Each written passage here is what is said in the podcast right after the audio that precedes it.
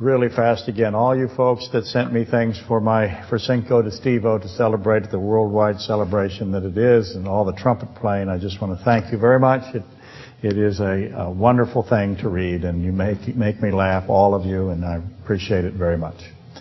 All right, here we go. March the sixth, 2018, lecture discussion number 22 on the book of Joel, which of course is the prophet, prophecy of Joel, and we've been shuffling along, an old man shuffle. I, I know how that works now very well, being the aged dotage person that I am now, but we've been shuffling along through the contents of the book of Joel now for 22 weeks. That's a lot. And so far we've barely managed to get the pertinent materials, the prominent pieces accumulated and shared for inspection. By we, of course, I mean me. I'm still picking up pieces in Joel. And if I had to select those verses of Joel that are the most vital, then naturally I would select the three beholds. Let me put them up here for you. Yes, I changed the ink in the incredible Japanese marker thingy so we can all read it this week. That's not easy to do. Usually I go in the back uh, uh, with uh, Terithathy and I pull it apart and she runs away because the ink flies everywhere, as it did today. But I'm getting better at it. Okay, I'm not. Joel 2.19, Joel 3.1, Joel 3.7. Those are the beholds and so every time you find a behold, you know that it's going to be amazing. And so obviously we'd have to say those are extraordinarily significant. So is Joel 2:12, Joel 2:27, 2:30, of course 2:32, which is probably the most famous, Joel 3:3, and Joel 3:15. Those are the ones that if I had to say, please get a hold of those at least, um, there they would be. And of these, if I'm forced to reduce to one verse, that would be Joel um, 3.1. I would look really careful at 3.7, but 3.1 would be probably where I go. And I know that Joel 3.7 is amazing. Okay, I changed my mind. I'm going to go to 3-7. I'll do 3 Joel, uh, 3 1 another time. So if I'm forced, for behold, in those days and at that time when I bring back the captives of Judah and Jerusalem. Now you hear that word in there that I love, don't you? Time.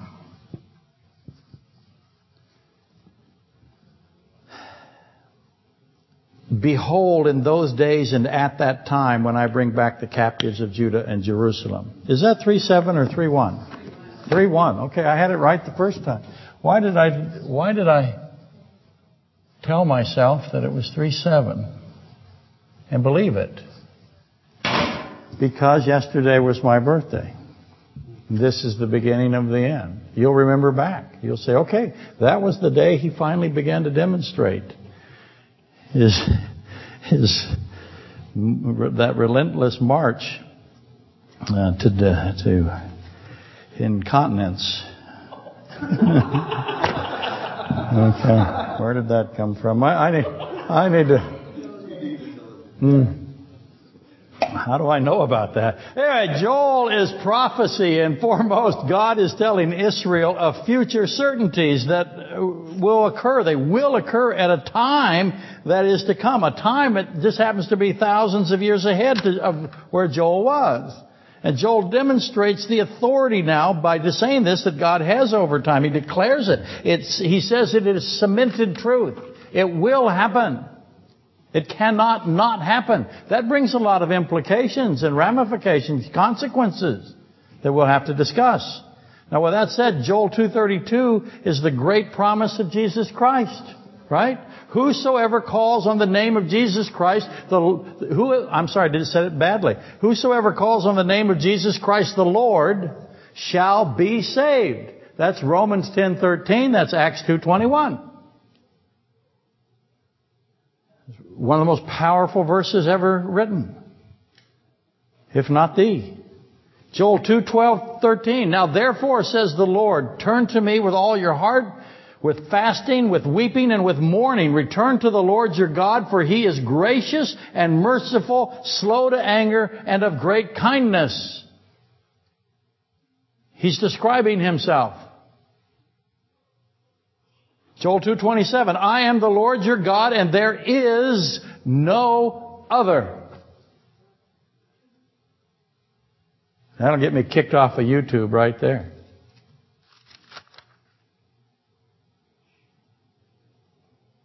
And what can you say when you read those except to be astonished at the tenets that only God Himself could state? Let's go back to this return to the Lord your God. Return to Him. We're all going to return to Him. There is no other option. We return to Him we all shall return. And he says, when you return to me, come mourning for your sins, Matthew 5, 4. That's the Beatitudes. It says mourning, blessed are those who mourn. That means mourning for sin. We're to come back mourning for our sins and humbly return to our Creator. Blessed are those who mourn, for they shall be comforted. Uh, people misinterpret that. They think that's mourning for death. It's very common to hear that. We're not to be like the professional Jewish mourners of death in Scripture. They're the ones that are hired to weep over the dead. Now, why are they hired to weep over the dead? They're those who declare death to be victorious, to be sovereign, to be permanent. Jesus Christ groaned at those who announced the primacy of physical death. It made him groan. We're not to be like them. We who know who Christ truly is should not lift up death as the extinguishing, the supreme extinguishing force, or as a supreme extinguishing force. It's not. To do so makes Christ weep. Moan.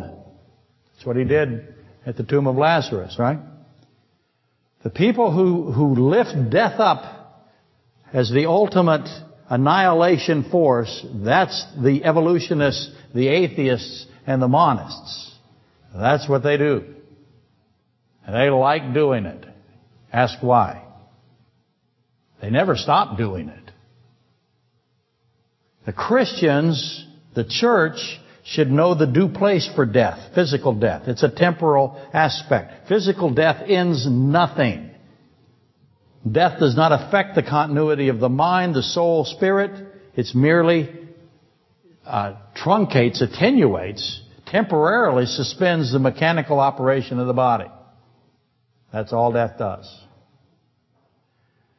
Therefore, when God uses the term mourning, He cannot be. It is not mourning for death. It's never mourning for death. It can't be. I hope you see the inconsistency. He knows of all people, of all beings, He knows what death truly is. He is not, He's not mourning for physical death. It's referencing sin. We're to lament our sin, our unbelief, our depravity. Matthew 6, 8 through 14. We're supposed to profess our fragility, confess our failures, and forgive others. Why do we forgive others? He tells you, forgive others. If you don't forgive others, you're a mess. That's in the Bible. Why should you forgive others? See, we have to have this understanding of our own sinful predisposition, our inclination. We have to know that we are this way. That's why we're supposed to go to church. He says, do not forsake the assembly. Why do you go to church? Why would you want to go to church? Have you seen the people in the churches? Mean, they're awful. The old joke, don't get in front of a, don't get, don't get before a pastor and a $10 bill. He'll run you over. Knock you over, grab that money. That's a joke because it's not a joke. The church is desperate to take your money. It's, it's a sickness now. So people say, why should I go to church and be next to all those awful people? Because you're one of the awful people. And you're supposed to go to demonstrate that you're just like the rest. And if you won't go because they're awful, what are you saying about yourself? You're not awful. Now you're in trouble. you do not have a knowledge of your depravity.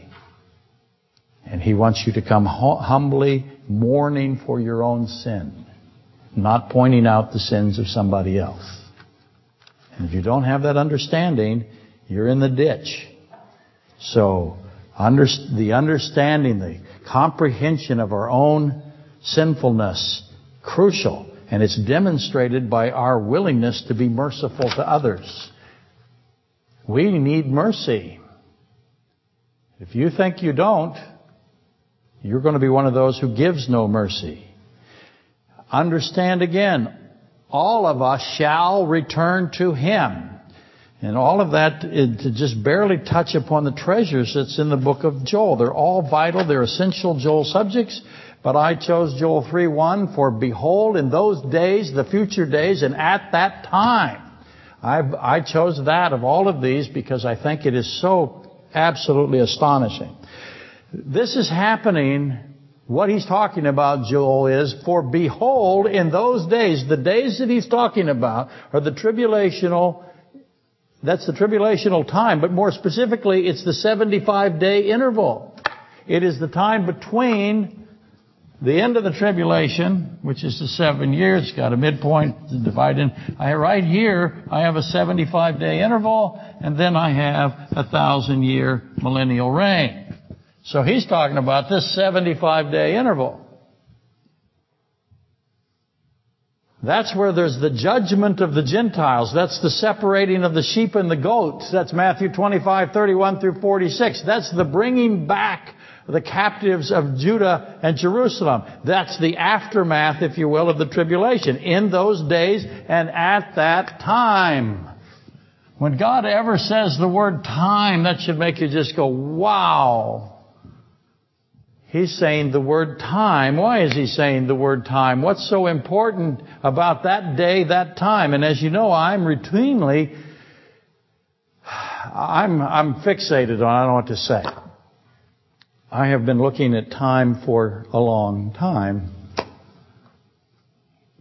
Let the record show no one laughed. One person barely smiled, and he is now my favorite. but you know what's happening to me. I can't stop it. I'm routinely drawn into watching Hollywood's shallow, feeble, thoughtless presentations on time. I know, I hope I know, I'm going to try to propose to you that I know, I'm going to try to convince you that I do know what time is and why time. Maybe today. But I can't help but notice that you're, that I'm competing with the media, the entertainment media. And they have these uh, uh, ostensibly endless parade of time traveling scenarios. They just, this, right now, there just uh, there must be 15 of them on, on on popular media. They just won't stop, and I know that's not an accident. I, I know the message that they have, that they're sending with these countless shows, and I know it's impacting our young people. And it bothers me. There's a hidden system here, a hidden agenda. And so I torture myself, and I know it's indefensible. I'm without excuse. And why do I do it? Why do I insist on watching all of these things, hoping for something new and different and thoughtful, which never happens. It doesn't happen. I said this earlier. And then I have to insert the premises into the lectures. I have to. It's a disease. I'm doing it again today. And what, what's causing me to do it? I'm thinking it might be the after effects of my numerous self-inflicted concussive experiences. That's a possibility. But it's really probably therapeutic value to me. It gets, gets me, just writing down what I'm going to say to these folks makes me feel better. I'm happy. I succumb to it, and who knows, it's a great mystery why they get to me, or it's not. I'm weird. So once again, here I'm going to try to do it again. It's a compulsion. It prevails. And the most recent thing that I watched while I was in a concussive state and shouldn't have been watching it. That's true. I was. The most recent one has a time traveler. Oh gosh, just just to can't say the words without being miserable. And this particular time time traveler is the grandson of two supposed scientists. And the scientists are threatened in the in the context of the performance, I guess, are threatened with impending death by these evil protagonist aliens. Already I'm vomiting watching this. I mean, I just can't deal with it, but I know that there, this agenda is very popular among the church people. We go to these. Number one movie in the world right now is this. And all of what I just said is complete nonsense. A while back, I did Fermi's paradox. It's not necessarily Fermi um, Enrico Fermi. It's not necessarily a paradox, but it has been rendered into a paradox.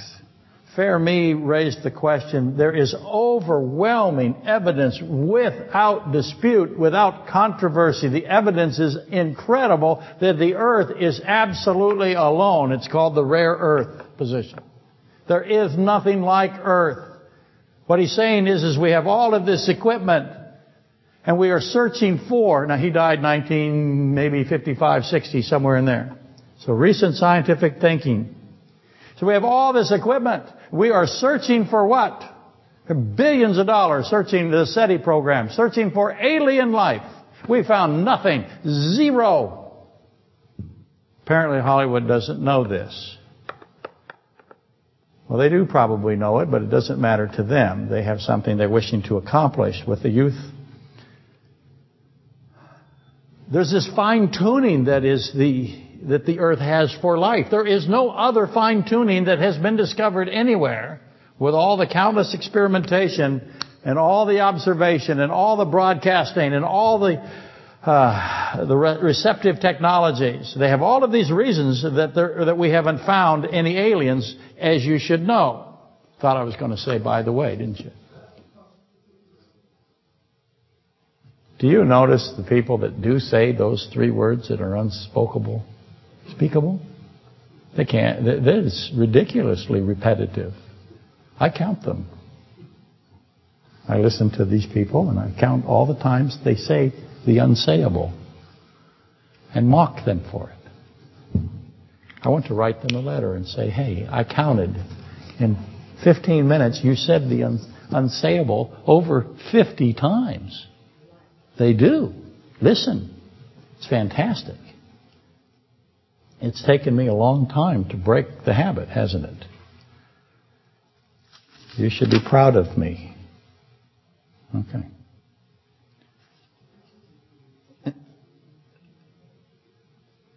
But the the earth, the fine tuning of the earth is unbelievable. There is no, the mathematics of the fine tuning are ridiculous. The possibility that there is life somewhere else is so remote as to be indefensible in the sense that you cannot defend that there is. They have to go to multi-universes. They've got to try everything. But every time you see an alien, what's he look like? He breathes air. He eats food. He wears clothes. He, oh, he's depicted as human. How come we don't have some life form that is completely non-human? We don't. It's always human. We have to have human actors portray the alien. Sometimes they make him look like a, an overstuffed teddy bear, but he still kind of grunts and groans and has human capability. He can fly a plane. You know, so that is ridiculous mathematically. Anyway, back to my scenario to get it to get it more specific. The grandson becomes contemporary with his grandparents. That's the premise. So that means the same age at the same time. And the grandson obviously accomplishes this by traveling through time. He has exited his future time and has entered the past, which is where his grandparents are. So far we've got that. I hope you do. Anyway, the grandparents then, being supposed scientists, conclude that the contemporary existence of their grandson is evidentiary. What do I mean by that? It's proof that they survive They have a grandson, so therefore they are surviving. So if they, what can they do now because the grandson is there? And as long as he's existing, they're beginning to say, we're unkillable. That's what the, the geniuses that wrote all of this have put in front of me, or you. In other words, as long as the grandson is demonstrating contemporary physical presence or existence, then the grandparents are assured of their own enduringness. In more other words, if the grandson were to suddenly vanish, what does that mean for the grandparents? One of the grandparents must have been killed by the aliens. Are you with me so far? Is anybody still awake? No.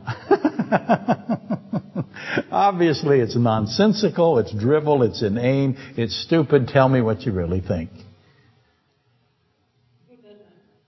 For the purposes of furthering the discussion, I'm going to be gracious and allow the ridiculous possibility that the grandson can venture back into time and become synchronous attendant with his grandparents before the birth of his mother or father which precedes obviously his own birth. So, let's go with that just for fun and see what we can say about it. If it were possible for that to happen, and it is not possible because to do so requires that information to be to be destroyed and information cannot be destroyed and it cannot be replaced by different or distinct information so that's just how you start. Let's go ahead and keep going and ask some more few, a few more obvious questions. Is the grandson's existence now dependent on the free will of either grandparent? Does that make sense? Let me take it to another place. You, you see, can a grandparent annihilate the grandson by killing the other grandparent? How come that's never the scenario that we get to watch? Suppose the grandparents shoot each other. Does the grandson cease to exist? Now remember, they're all there together. They're, he is, they're corresponding. There's correspondence between the three beings.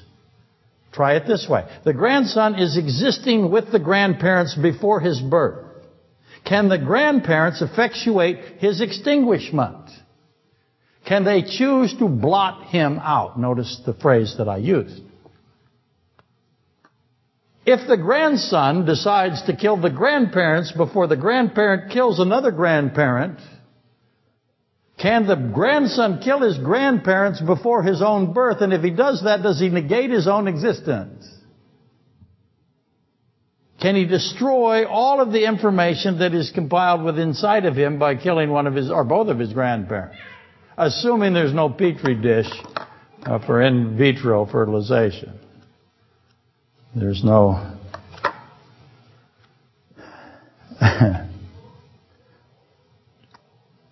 what I used to call uh, uh, pregnancy by by veterinarian, but people thought that was unsympathetic. And remember, conservation of information or energy is a fundamental axiom of science. Once more, unsurprisingly, Hollywood doesn't know this.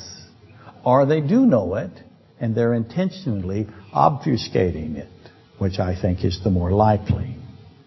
Why would they do that? Conservation of information or energy is the first law of thermodynamics. Energy cannot be created or destroyed.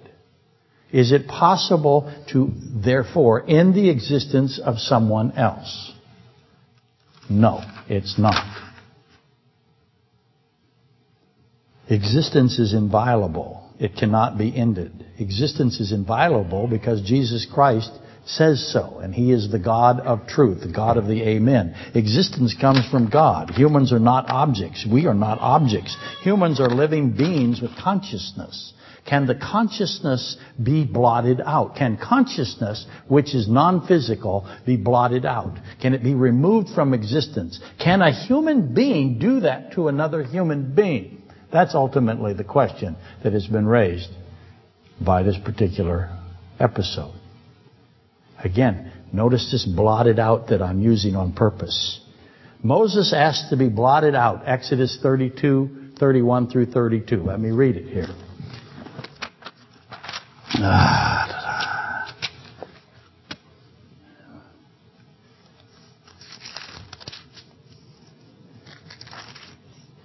Now it came to pass on the next day that Moses said to the people, You have committed a great sin. That's the golden cattle, isn't it? The golden calf. How is this a great sin?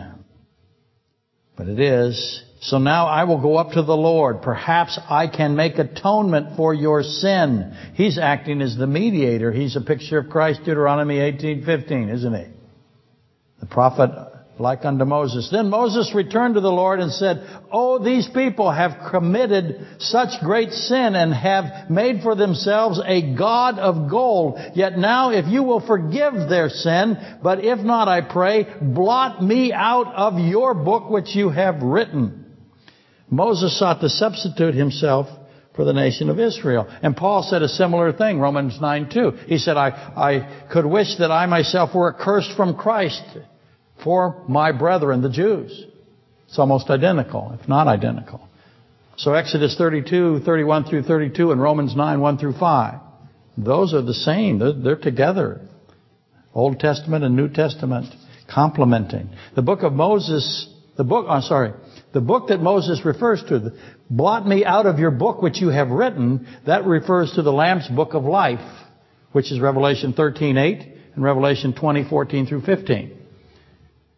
Those who are not written into Christ's book of life will be cast into the lake of fire. And obviously, at Exodus 32, 31 through 32, Moses is speaking to Christ. The I am of Exodus 3.14 is the one who writes the names in the book. The Lord on Mount Sinai is the one who writes the names. The one who writes the names in Revelation is Christ. Moses, Jesus Christ is the I am of Exodus 3.14 and of John 8.24. He says, you have to believe that I am the I am or you will perish in your sins. And there it is in Exodus 32, 31 through 32. The point is, yea, a point. Christ is the one who writes the names of the saved into his book. So what am I saying about the grandson? Is he in the book?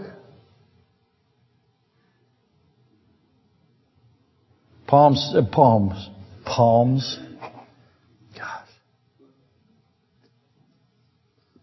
Psalms 69:28 adds more information.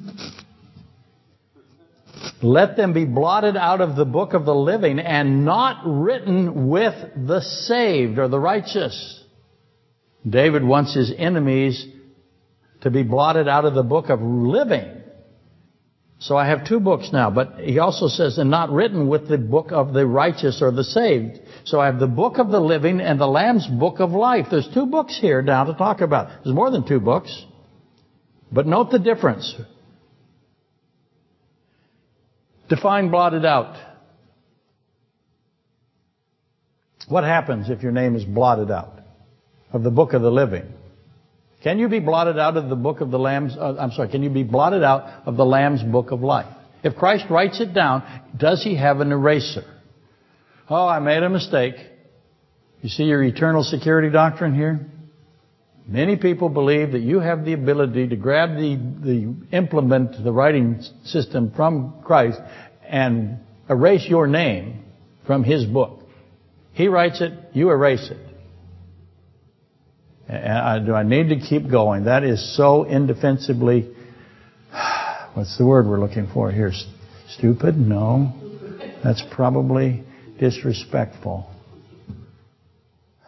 I have to get back to you and see if I can come up with a synonym. I have to get the thesaurus and find a word for stupid that will not be disrespectful. So far, all I can come up with is stupid. I'll keep working on it as the lecture goes by. You cannot erase your name. God writes your name into His book of life. You're not going to erase it. Is that an excuse to go sinning? Uh, no, it is not. But I want to point out that blot, blotting out is not extinguishment. It is the second death described in Revelation. Not written is also not extinguishment or annihilation. Not written means that you are not written into the Lamb's book of salvation. Moses and Paul were both voicing the impossible, something they knew was impossible. Christ will not allow them to become unsaved. They cannot take the place of the unsaved person. Nonetheless, their desire to save Israel at that cost, the ultimate cost, is something both would choose to do if it were necessary and possible. It is neither necessary and it is not possible. So now ask the most obvious question of the most obvious questions. From where what is the source, the origin of existence? You all know this. What is the breath of life, the consciousness, the mind, the soul, the spirit? Where does it come from and what is it made of?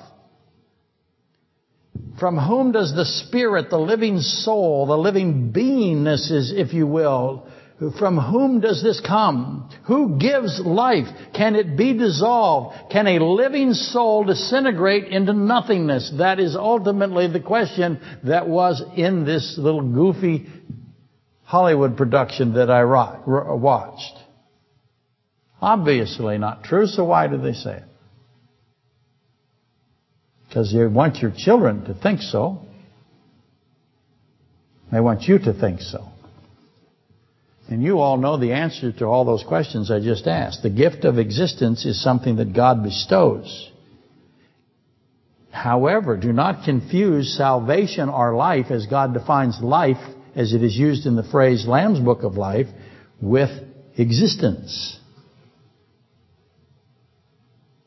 It's of utmost importance that Christians have grasps on these kinds of things. Let me explain it this way. I have, there is a gift of existence and then there is a gift of salvation. You have existence because it's given to you, but your destiny is to be determined. God defines life not as existence, but as salvation. Reconciled to Him. That's life as He defines it. I've tried to tell you, get the right understanding of life and death as you read the Bible. It will help you a great deal. Christians should have this firmly, and when they see this kind of stuff come flying at them, they're not confused by it. And I would recommend that you rant and rave at the TV set, which I find therapeutic, as I said. I recommend it. I know that most of you do that. How do I know that? Because you, yeah, some of you turn it off, which is the ultimate ranting and raving. But I believe that I can communicate with these people, so I, by yelling louder. And I know most of you, yeah, it's true, absolutely it is. I know most of you do this because you come here, and that is evidence, evidence that that is the case. Evidenci. Is that Italian? Good grief. I was out partying last night at my birthday. Yeah. And it's, it's taking its toll. I went home at 7:30 because I'm I'm the life of the party. oh my gosh. What has happened to me? What is happening to me? I also think Christians fail because they don't have this understanding of the origin of life. They don't know where the or, they don't know the origins. They, you have to know the origin the source, the source of consciousness, of will, of existence, spiritual reality, time, my personal favorite, energy, matter, gravity. Where does gravity come from? Where does energy come from? Space. Where does space come from? What's the origin of, phys- of the physical reality? What's the origin of sin? What's the origin of death? What's the origin of mathematics? What's the origin of language? The church used to have these firmly. And now we're idiots. It's gone. As the Bible said it would. But once you know the origins, once the origins are known, then the church should move to the whys. You can know what, you can, but now you have to know why. Why is there life?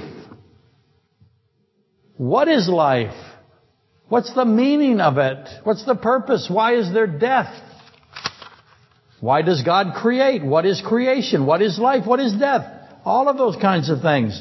To be able to answer these questions beyond the, the, simple, the cursory, the shallow, I submitted it's a critically valuable asset. It's a capability. It's a lost art now, if you will. You must, as parents, I'm looking around. Last night I was with all these young people that I knew from when they were 12. They're now 40. Or so they look it. Okay. We looked a lot better when we were their age. Yes, we did. Because we were starving. That's part of it. and we ate liver. It almost killed us all. Anyway, you have children, and your children need to know that you know the origins of these and you know why, not just what. You have to be able to explain it to them because they're being bombarded by the atheistic system. Uh, it's beyond valuable. It's it's extraordinarily critical. And it's quite rare for humanity in our time, especially in this country that we are in, but it's rare nonetheless in all of, of humanity, frankly, to ponder deeply the great mysteries. We and include myself because it's happened in my lifetime. We're now in this country the generation of video video games um, and eating laundry detergent. That's what we're doing, and we're staring endless, uh, endlessly at computer screens displaying cats. Thinking and thoughtfulness is all it's, it's just gone. It's replaced by mindless, useless vanity attention seeking. Look at me, craving attention from people who, one, don't even like you or know you, and are lying to you. And you want that attention without merit, without accomplishment. That is, it, to give your children attention that is undeserved. They go 0 for 4 in a softball game. You say, hey, what we need to do is work on that, that, uh, that swing path. You don't say they did something fantastic when they have not. This is everyone gets a trophy and a, and a snack. Uh, that is doing a disservice to them. You will turn them into an attention fool. And hopefully you have noticed that I am returning to Ecclesiastes 3.1 now. All of that to get you back to Ecclesiastes 3. Time and death a time to be born and a time to die. Solomon, the Holy Spirit selects Solomon to explain the incredible enigma that is time. Time, understanding it is a precious thing. You don't let somebody attack it.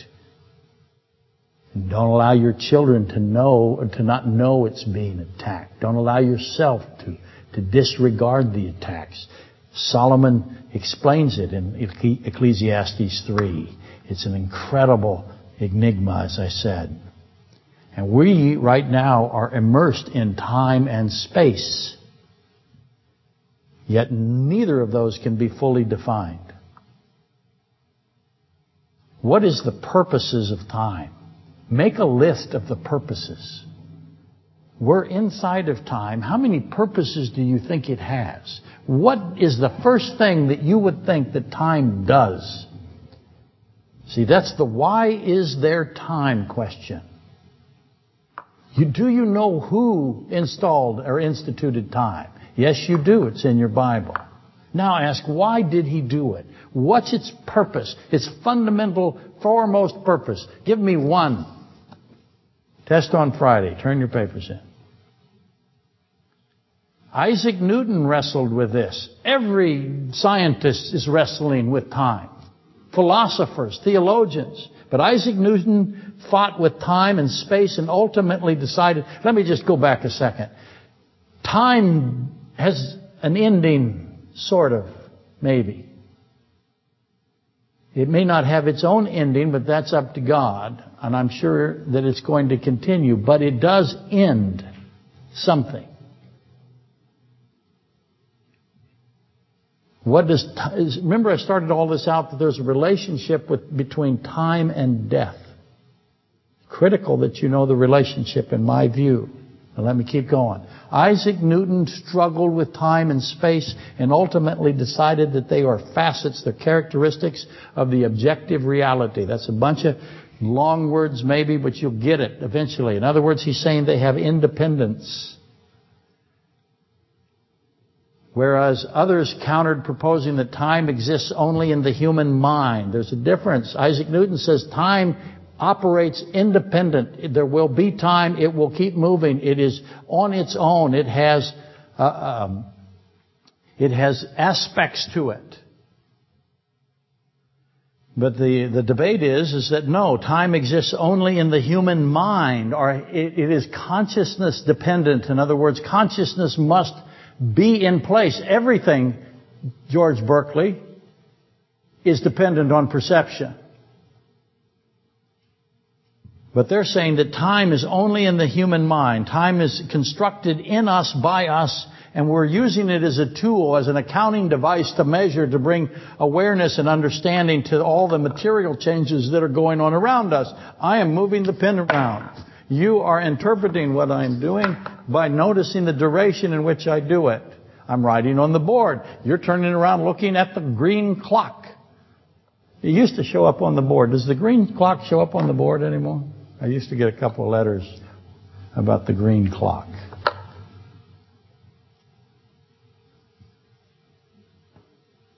I should, we should articulate it so it does. Does it show up on me? Is it in my glasses? I see your warning that I'm deviating. Yes, thank you.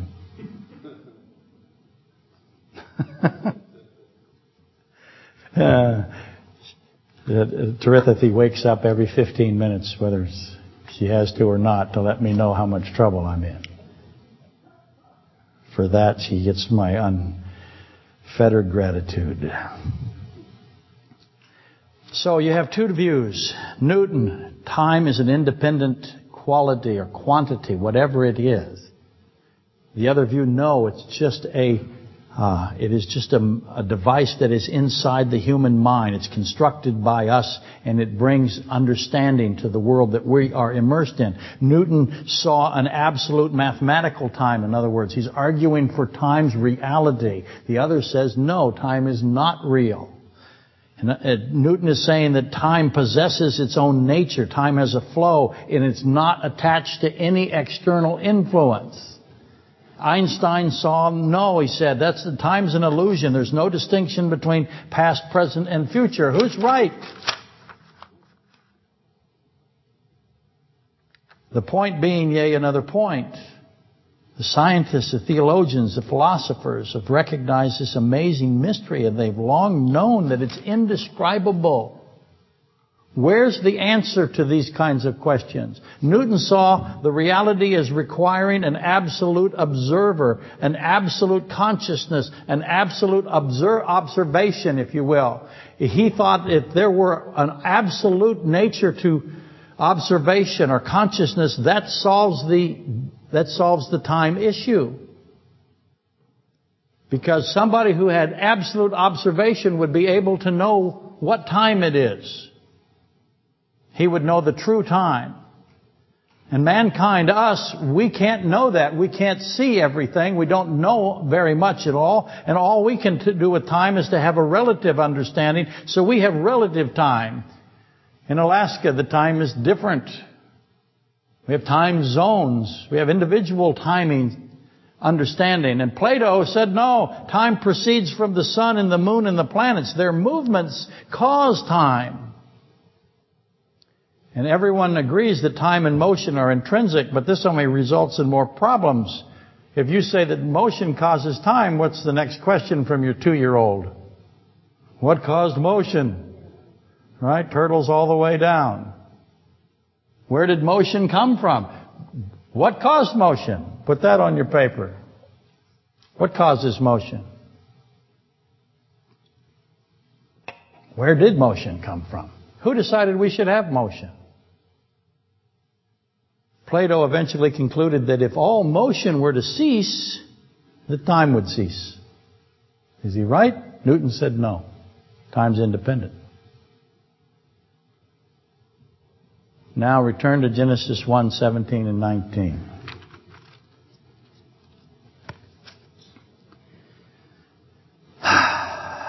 God set them, I mean, then I'll go to 16. Then God made two great lights, the greater light to rule the day, the lesser light to rule the night. He made the stars also. God set them in the firmament of the heavens to give light on the earth and to rule over the day and rule over the night and to divide the light from the darkness. And God saw that it was good. So the evening and the morning were the fourth day. God set them in motion to rule the daytime and the nighttime. God saw that it was good. Evening and morning. That's Hebrew time reckoning.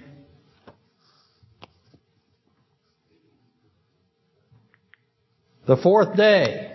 Hebrew reckon, the Hebrews reckon time from the evening to the morning, not the morning to the evening. Notice that God is placing the awareness of time onto his fourth day. Now he did it in the first day, in the beginning. But he puts the awareness of time on the fourth day. He builds this timepiece is what he's done. But the timepiece is not time. What is the timepiece doing? It's exposing, it's revealing. Very good. It is revealing time. It's not the creation of time, it is the revealing of time. So time to repeat is not physical. Time has no spatiality. Time cannot be gathered up and placed into a box with a cat. It's very funny. Thanks both of you for laughing. The internet will love that joke. The three people that see this video. Just a really quick aside. What is space? If I remove all the particles from space, what remains of space? Feel free to answer. We will not make fun of you.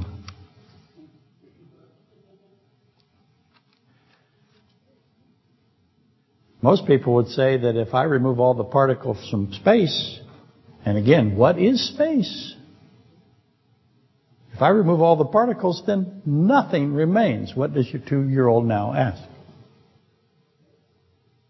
What is nothing? Right? Here we go. Turtles on top of turtles. Where did nothing come from? What is the origin of nothing? Why do we have nothing? Do we need nothing? what if all we had was something? What's the value of nothing? What is the purpose of nothing? What is the purpose of somethings? Instead of space-time, Minkowski said space-time. I have my own, I have, I call it nothing time. Because space is nothing. I'm, i know I need to rush to the copyright office. Minkowski, though, to give him some credit, realized the connection of, how, benevolent of me, huh? uh, realized the connection of nothingness and time, and he called it space-time. Nothingness or space and time are not objects. They're not physical properties, which again raises the alternative. If they're not physical properties, then what are they? If you don't have a physical property, what must you then have? You must have a mental property. And if it is a mental property, then it is consciousness. And so whose consciousness is it? And now you have Newton, right? Understand how he got there? For what purposes were space and time installed by this mental property? This consciousness. And finally, and that is the favorite uttered word here at Cliffside, we go back to Ecclesiastes, which Solomon solved this. This is an incredible person. He has the Holy Spirit. He prayed for wisdom, right? And he got it. He was incredible. Uh, let me find it here. Here we go.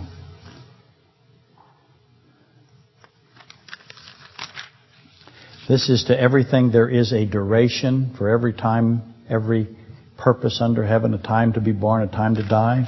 We're going to skip that part today. We'll go right to verse 9 through 15. What profit has the worker from in which he labors? I have seen the God-given task with which the sons of men are to be occupied. He has made everything beautiful, it says in my translation, in its time. So he has put everything inside of time. In its time. Also, he has put eternity in their hearts. That's more time. Except that no one can find out the work that God does from beginning to end. I know that nothing is better for them than to rejoice and to do good in their, and good by the way, oh gosh. Having a bad day. One of those don't count. I just thought it, as you know. I know that nothing is better for them than to rejoice and to find satisfaction, that is the actual literal word there, in their lives. And also that every man should eat and drink and enjoy the good of his labor. It is the gift of God. I know that whatever God does, it shall be forever. How does Solomon know this? He's just not throwing it out, he knows it. And he proves that he knows it. Nothing can be added to it and nothing taken from it. Let me repeat that. I know that whatever God does, it shall be forever. Nothing can be added to it and nothing taken from it. How does he know that? No one can find out the work that God does from the beginning of time to the end of time. Why not? Why can't you know what God does? Why can't you know what the work God did? No one, he says. Not me, he says. Why can't you know it? Ask the questions. Why, how much work did God do? And then Solomon writes, nothing can be added to it and nothing can be taken from it. The law of conservation of energy. There it is. Information theory. The fundamental, the axiom. Energy can be converted but never lost. Again, the first law of thermodynamics. Right there in Ecclesiastes. This is one lucky king. Energy cannot be created or destroyed. Information cannot be destroyed. This is so. It is an established fact. Why is this so? Who made it so? Why did he make it so? Why did this God, this consciousness, this ultimate absolute consciousness, why did He make it so that information cannot be destroyed? Why did He make it so that these stupid time traveler, I keep saying the word stupid, I'm going to get in trouble. I'm not supposed to say stupid over and over and over again. But why did He make it so that these inane time traveler shows are so inane? Because He did. Why did he do that? Let me ask you a question. Can the lake of fire destroy consciousness? Let me read it again. Nothing can be added to it and nothing can be taken from it. Can a time traveler take from the work of God? He cannot. Can he travel through time? No. It's ridiculous. But yet, what do we do? That's right, we watch the shows. You can watch the shows. I give you permission to watch the shows as long as you hate them. it's not a whole lot different than other things I've tried to make you hate. okay, let's rise in Jesus' name.